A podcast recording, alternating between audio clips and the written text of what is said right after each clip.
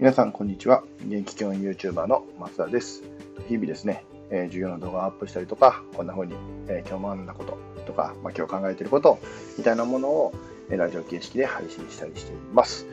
とですね、ちょっと冒頭なんですけど、宣伝させてください。えーと1月31日に、えー僕の、えーサロン、サロンですね、サロンサロンでの、えーオンラインでの友達であるドラゴン先生が、えーと講演会を行います。えっと、詳しくはですね、ドラゴン先生を調べていただいたらいいかなと思います。もう一つがですね、えっと、僕の所属しているオンラインサロンでの、えーメモマ塾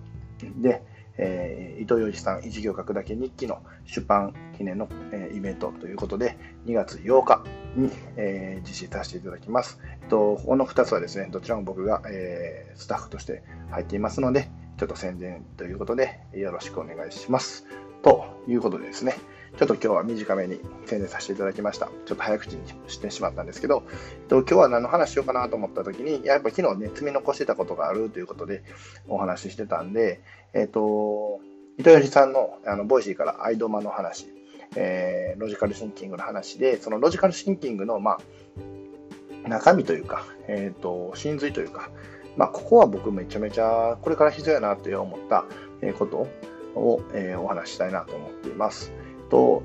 何かと言いますとね、えー、と要は興味を持たせていくっていうところでやっぱりロジカルにちゃんと、えー論理立てて、えー語ってるかどうかっていうのがやっぱり大事になってきててやっぱそれがうんどんな風にねできたらいいかなっていうことを、えー伊藤義さんが言われてる中でやっぱり根拠をしっかりと述べることと。だから結論に対してちゃんと根拠をしっかり述べると。それがなんか感情であったりとか、えーなんか理由がないとか、根拠がないというようなやつだったらもうその時点でロジカルシンキングじゃない、えー論理的に破綻してしまっている状態なので、それでは意味ないよと。だからしっかりと根拠を言いなさいよっていう話があったときに、えっと、具体的に数字でね、3つとおっしゃられてて、これすごく僕の中でしっくりきたんですよね。で、なんでかと言いますと、人間ってどうしてもですね、脳がうん活動したくないと言ったら変ですけど、脳は楽したいんですよね。でそれは脳科学的に決まってるみたいで、やっぱり脳ってエネルギー使うんですよ、すごい器官として。なんで、ほんま脳が100%フルで、えー、とエネルギー使い出すと、実はすぐ枯渇してしまって人間死ぬとね、言われてるぐらい脳っていうのは、えー制御してる。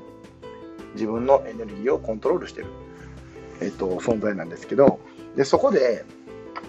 考えていきたいのが、数字を設定することによって制限が生まれるじゃないですか。で、人間って制限が生まれば生まれるほど、なんかアイデアというか、こう、それに対して思考するっていうところが多分あると思ってて、で、3つっていうことによって、やっぱり3つ考えるんですよね。不思議と。だ要は、うん、例えば、何しようかな。マクドナルドの看板はなぜ赤と黄色で使ってるのかって言ったときに、根拠パッて3つって言われたときに、まず赤は注意を引く色。で、赤と黄色っていうその色合いがなんかすごく目立っていると。で、さらに、えっと黄色で M という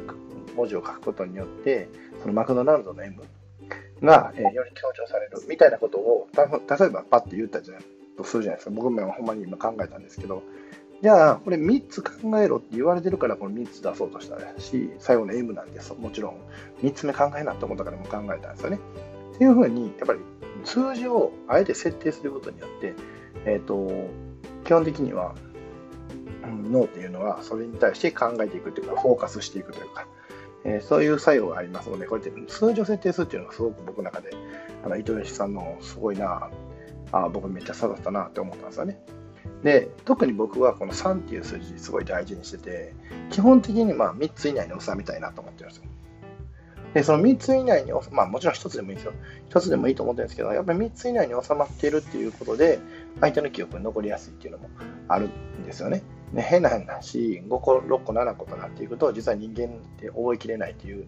こんなデータもあったりとかするんで、やっぱり一番3つがいいって言われたりするみたいで、僕もそれ3つ結構しっくりくるんで、3つにしてるんですけど、まあ、そこをおっしゃられたのが良かったなっていうのと、それにプラスアルファ、じゃあその、えー根拠に対して次事例とか具体例とか、えー自分の経験とか、そういうものを入れると。いうことによって、よりね、その根拠に、えー、何ですかね、現実性が増すというか、その根拠自体がなんか空想のものではないよっていうところをしっかりとデータとして示せるっていうところが言われてて、まあそういうのはそれも3つじゃないですか。結局だから、えっと、3つの根拠に対して、まあ、データが3つあってもいいんですけど、えっと、それぞれ1つずつの、えそれを表す具体例とかっていうのがあれば、それも3つになるし、まあ、このうん何か設定する、なんか数字とか枠で設定するっていうのが、やっぱりこう論理力を高めるだけじゃなくて、自分の脳っていうのを鍛えるっていう意味でも、すごい大事なのかなって思いました。で、それ以降ですね、僕も結構、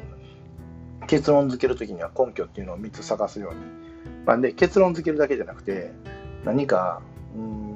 例えば自分が学ぶことに対してもこう3つの視点でできるだけこうね、切り口ができるようにとかってずっと考えるようになったんで、まあ、それが効果あったかどうか全然ね、わかんないですけど、えっと、なんか、そうやって考えるようになったのは、一つ大きな学びだったなと思ったので、ちょっとこちらの方でシェアさせていただきました。はい、そんな感じで、えっと、ですね、まあ、これからもですね、インプットどんどんどんどんやっていきながら、こんな風にアウトプットできたらいいかなと思ってます。で、今日はですね、あんまりインプットできてないんですよ、ぶっちゃけね。ほとんど、あの、家族と、えー、一緒に過ごしてて、インプット時間全然なかったんですけど、でもやっぱり日々の学びの、ん？日々の生活の中での学びっていうのももちろんあったんで、まあそのあたりね、またね、どっかのタイミングでシェアできたらいいかななんて思っています。はい。では、最後までお聴きいただきまして、ありがとうございました。またよろしくお願いします。では、またね